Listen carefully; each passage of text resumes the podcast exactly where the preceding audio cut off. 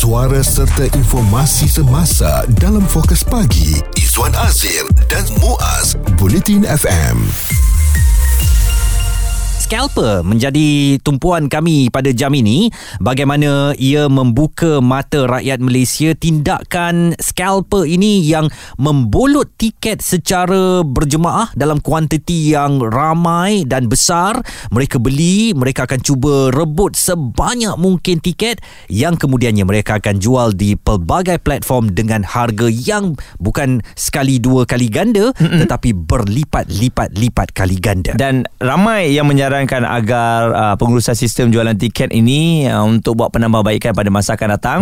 Betul juga, ya, saya tahu mereka nak keuntungan lah, of course lah, tiket habis jual dia dah pejam mata, dah tak ada masalah benda tu, nak uruskan hati datang je.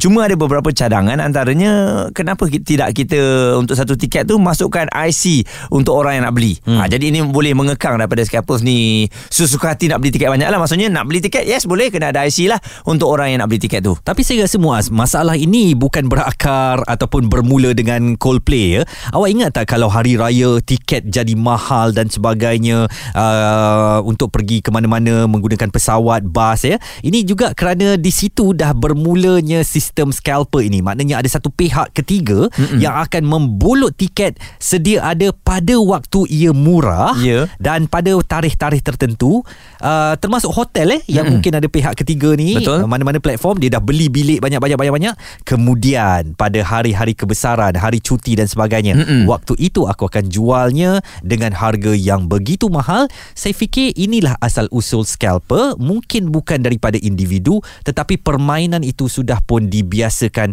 dengan organisasi-organisasi besar sekalipun, yeah, iaitu mereka bebas mendapatkan tiket sebanyak-banyaknya dan kemudian akan menjual kembali dengan harga yang lebih mahal. Okey, dan ini Cikgu Ulwan, dia ada pengalaman membeli tiket konsert melalui scalpers. Kau tahu, lagi sikit je mendatang pergi sikit je, tiba-tiba dapat berita dia cakap ni, dah habis. Cikgu Lan ambil my due diligence sikit untuk figure out, terpaksa juga cari scalpers juga, ambil masa 2 jam jugalah nak tengok offer yang terbaik untuk Cikgu Lan. Ada yang markup sampai like 1,500, 2,000, ada yang lebih dan sebagainya. So yang ni dia markup dalam 800 lebih macam tu, which is okay lah.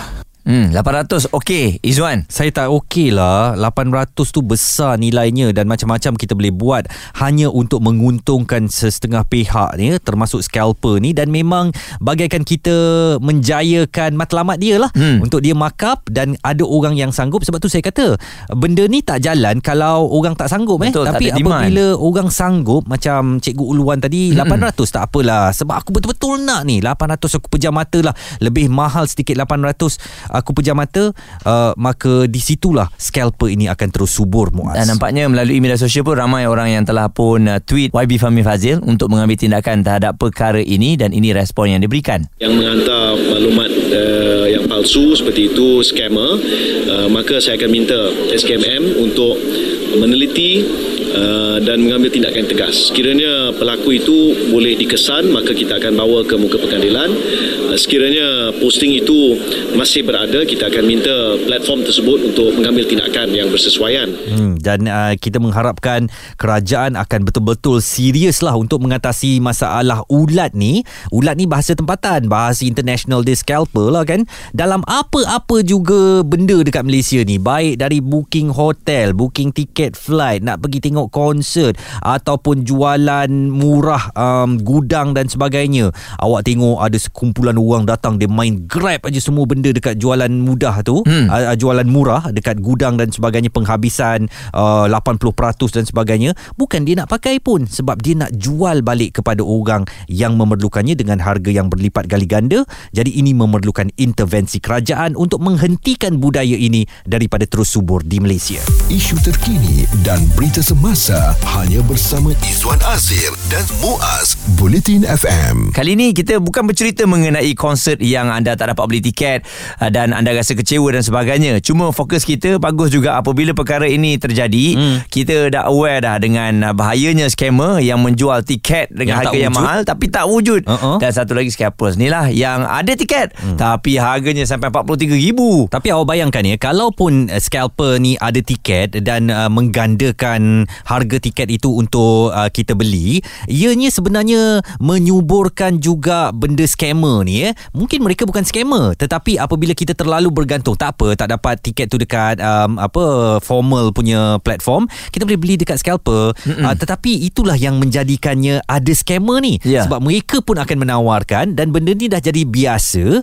Maka akhirnya apabila kita tertipu, yang mana ramai tertipu semalam saya tengok trending scalper ni dekat Twitter, dengan ada yang meletakkan screenshot perhubungan mereka dengan individu-individu tertentu. Apabila duit dah dibayar RM1,000, RM2,000, tetapi kemudian mereka diblok atau disekat dan mereka tersedar akhirnya mereka kena scam. Ni orang kata ni meringit sebelum ni, bising kata tak cukup lah, nak makan payah lah, tapi bila jadi perkara macam ni sanggup anda keluarkan duit. Okey, jadi sebab tu ramai juga berbalah di media sosial. Dan kita ada Zack yang katanya dia setuju pula dengan scalpers ni ada. Kenapa Zack awak cakap macam tu? Okey, so pertama sekali saya nak kata saya ni bukan scalper lah. Okey.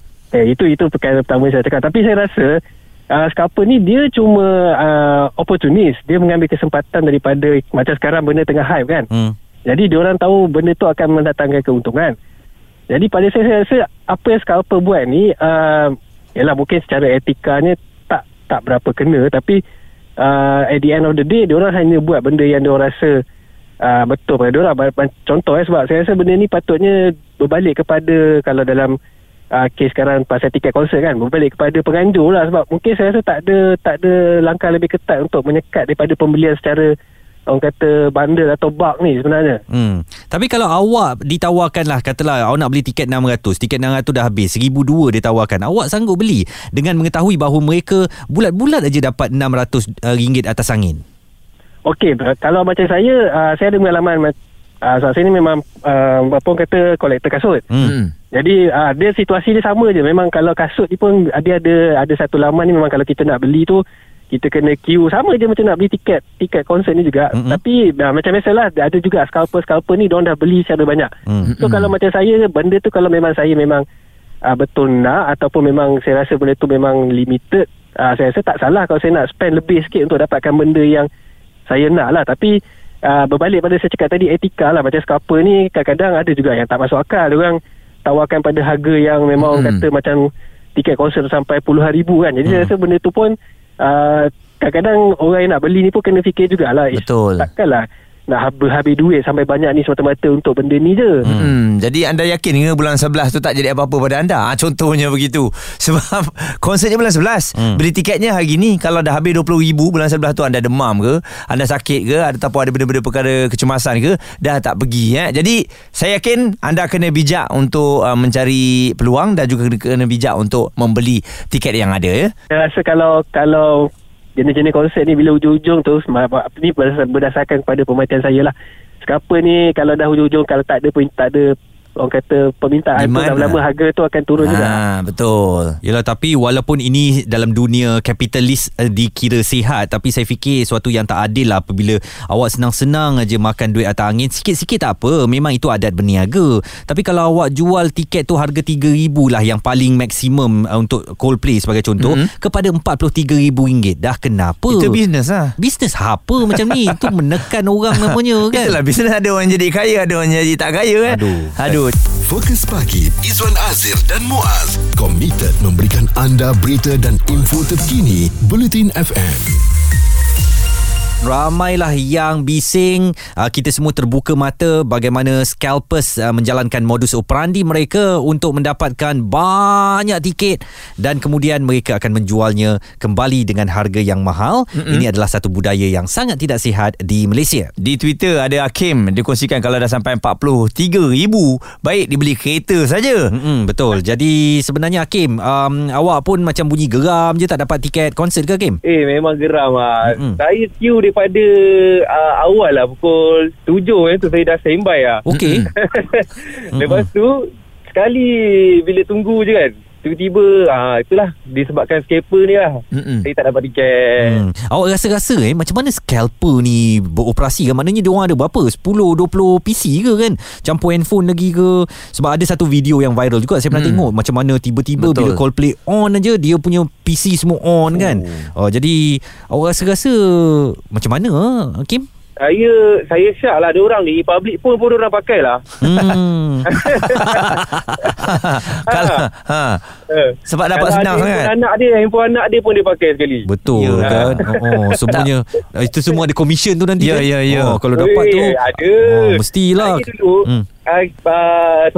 Saya dulu sebelum contoh bukan pasal Coldplay ni punya tiket kan.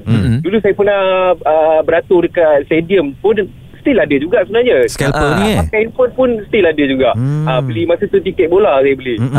Pun dah ada orang beli siap-siap. Jadi benda ni memang suka nak dibendung Nak tak nak kita kena berhadapan dengan situasi macam ni lah Kim. Jadi kalau kata nak dibendung, saya rasa ini idea lah.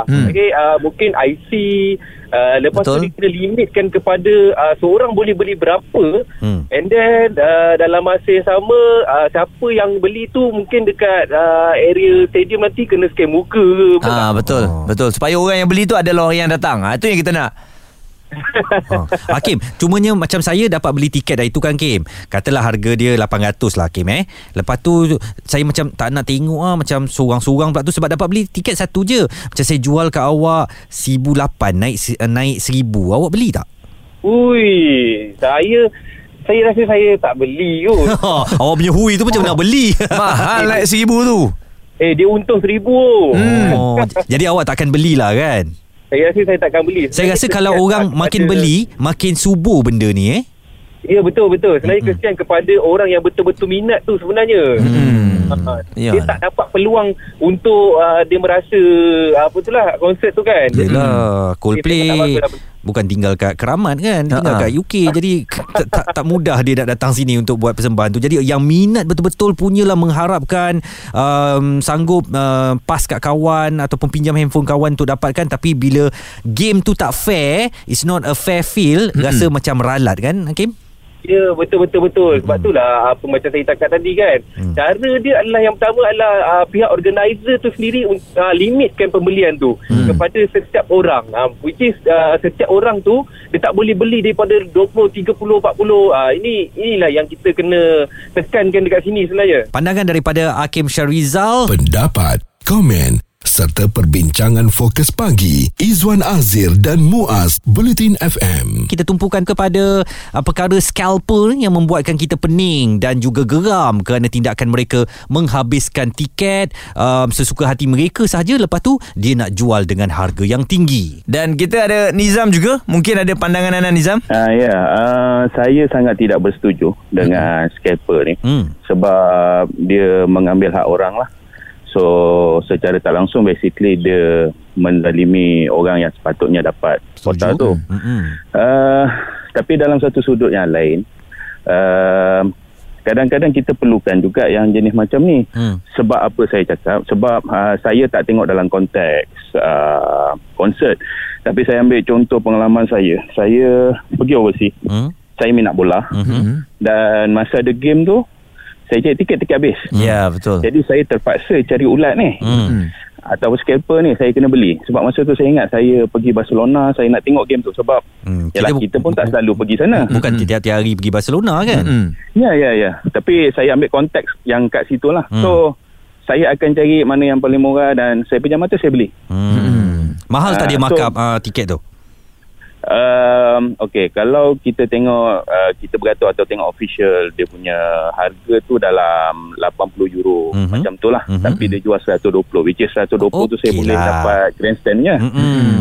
Tapi kira itu paling murah saya dapat. Tapi ada yang jual sampai 300, 400 pun ada, sebab masa tu game besar. Betul. Tapi yalah, kalau saya ambil konteks yang saya dagang atau susah nak datang sana dan kebetulan ada game, saya dapat tengok, saya beli. Sama macam Coldplay lah kalau kat sini. Jarang datang kat sini kan. So dia macam tu lah. So memang saya tak setuju, tapi kadang-kadang ada benda yang kena tengok konteks.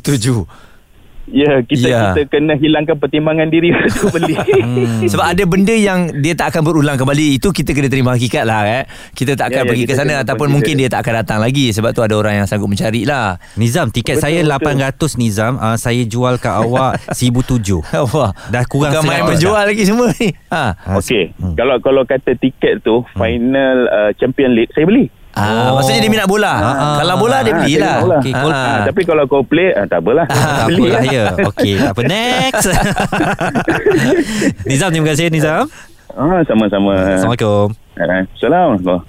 Okey, bagus. Sebab ada dua sudut berbeza dari segi konteks. Betul, dari segi konteks tu, maknanya kalau tak selalu, dan juga kalau kita kat luar negara tiba-tiba benda yang kita sangat minat tu berlaku dan tiket habis, mungkin kita akan menggunakan scalper. Tapi yelah, dalam konteks scalper di Coldplay ni, saya fikir mungkin perlu ada intervensi kerajaan. Buat pakai MyCard pun tak apa tapi kan Izwan, orang yang meniaga first kali adalah keuntungan. Betul. Dia bukan ada fikir pasal siapa dapat, siapa tak dapat. Wait, habis jual tiket, aku dah untung. Now aku fokus Coldplay macam mana nak datang. Okey, tapi memanglah untung, tapi janganlah orang panggil ketuk orang sampai nak dapat untung tu kan. Ya, yang buat bisnes tu, yang buat konsert, dia tak ketuk lah. Maksudnya kalau kita nak suruh sediakan, nanti dia buat sistem yang ada my card, nak kena scan muka, kan, untuk penambahan kos untuk dia. Betul. Jadi buat apa dia nak fikirkan benda tu? Ataupun kalau dia buat macam tu, nanti lagi pula tiket tak laku. Betul. Lagi masalah untuk dia. Nanti kan orang nak pergi tengok konsert dah macam nak masuk penjara pula kan. Orang tak mau pula dia rugi. Jadi bisnes first, keuntungan. Susah payah tu nanti dia fikir. Okey, jadi kita tenang-tenang sajalah ya. Coldplay akan datang ke, tak datang ke, tak jadi ke, jadi ke, benda dah berlalu. Tetapi pasal scalper ni, pada saya tak boleh jadi budaya. Betul. Di Malaysia. Dan kerajaan perlu memikirkan sesuatu supaya apabila dibuka sistem macam ni, mula-mula dah tak adil dah. Sebab ada pemegang kad bank tertentu saja yang boleh kan. Okey, tu tak macam geram lah kan. Kemudian datang pula scalper ni. Itulah yang kerajaan rasanya perlu cari jalan macam mana untuk menjadikannya satu sistem yang fair for all. Ada orang cadangkan juga Izwan, buat macam dulu kita pergi beli tiket kat mana? Music shop. Dulu mana ada nak pakai online-online. Senang kan? Masa konser nak start, kita beli kat music shop, settle. Tak adalah benda-benda ni semua. Tapi ulat tiket zaman tu pun ada juga. Ataupun bagi tiket ke stesen radio macam kita. Kita menang. Telefon sekarang, beri kata laluan dan menang. Pendapat, komen serta perbincangan Fokus Pagi Izwan Azir dan Muaz, Bulletin FM.